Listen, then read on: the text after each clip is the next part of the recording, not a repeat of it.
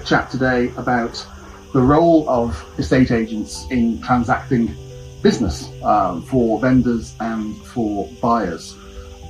I've always been a little bit amazed by how one agent can represent the interests of both the seller and the buyer. Because you're promising the seller to get them the best price possible, you know, the highest price possible, and then you're promising the buyer to get them the, the lowest price possible. And it's the same deal. And I come from a, a legal background. I was a criminal lawyer for a number of years. So I'm used to an adversarial system where, you know, you go head to head with other people to get the best deal for your, your client.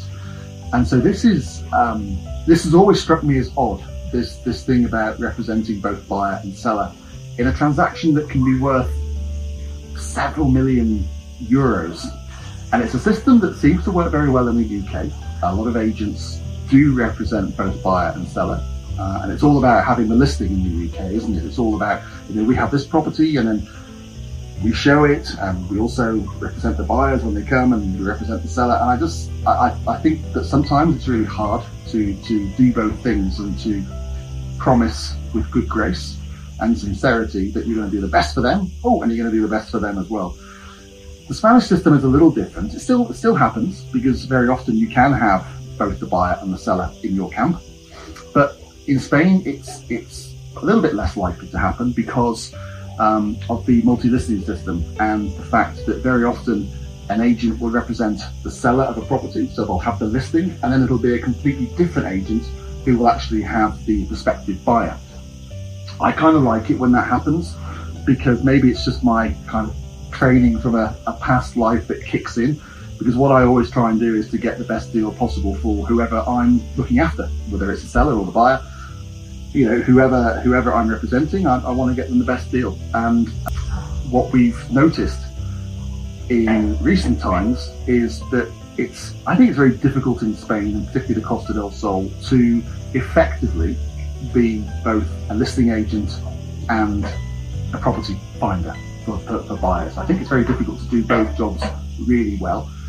We, I think, traditionally at Cloud9 Spain have always been a property finder. So we more often than not will represent the, the, the, buyer in the transaction. We hunt out the whole of market for the best options. We'll go to various agents who've got listings. We'll try and hunt out the off-market listings and opportunities. We'll deal with developers and then we'll present the options, the shortlist, if you like, to, to potential buyers. And that way we can remain completely objective.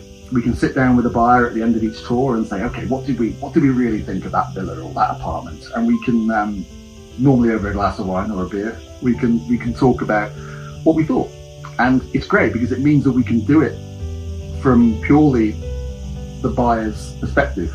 You don't have to worry about offending a seller or making a silly offer to a seller because they're not our client. We don't worry about them. That's somebody else's client. And I think it's always been difficult for an agency to, to do both roles effectively. And I haven't really come across an agency who, who do both roles effectively. So we've set ourselves up really as a property finder. Of course, we get our own listings because of that. People who buy from us, they want to sell through us. So very, sometimes we, be, we become the other, the other thing. We become the property lister. And in that instance, we'll do our best to get the best deal possible for the, for the vendor. And it, it rarely happens that we represent both parties. It, when you're selling developments, it's even simpler because the developer doesn't care. The developer has no personal interest in you, the buyer. It's just whoever comes along whether it's the first person in the queue or the tenth person in the queue who's going to pay that price for that apartment. There's normally no negotiation. It's it's easy easy peasy. But yeah, I, I just wanted to, to bring this up because it's always been a little bugbear of mine that how can you do both jobs effectively and say I got the best deal possible for the for the buyer, oh I also got the best deal possible for the vendor. It, it, it can't happen.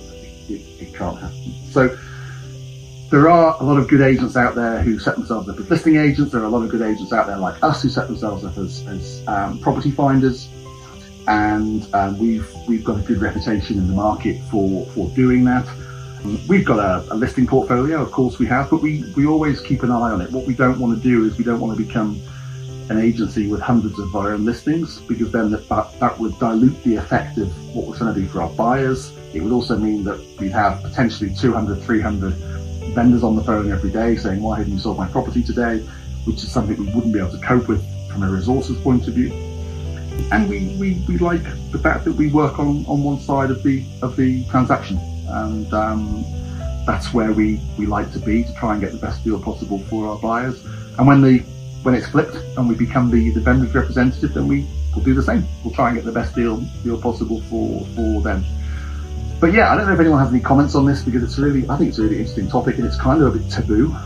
I seem to be covering a lot of taboo subjects these days, but yeah, I, I just as I say, with my background in the in the legal profession, you know, I would never think of standing up and giving a closing argument for the prosecution and then sitting down and then standing up again and giving a closing argument for the defence. Wouldn't really work.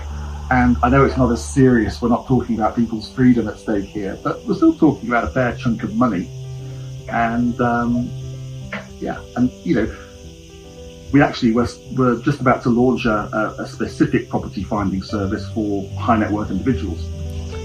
It's interesting sort of scoping it out as to what our role is. You know, do we charge a fee up front for that service? And the thing is, you know, there's there's enough commission in these deals for it to become viable, and, you don't need to charge a, an upfront commission. But it's just interesting to see how how what people think of this, uh, whether people agree with me or disagree with me, whether I'm talking a lot of rubbish. But I, as a buyer, and I'm doing it in London at the moment, I'm buying a place. You know, I, as a buyer, would feel uncomfortable if I knew that the agent was trying to represent not only my interest, but the interest of the person that I'm trying to negotiate with. Doesn't make sense. Or does it? Anyway, over to you.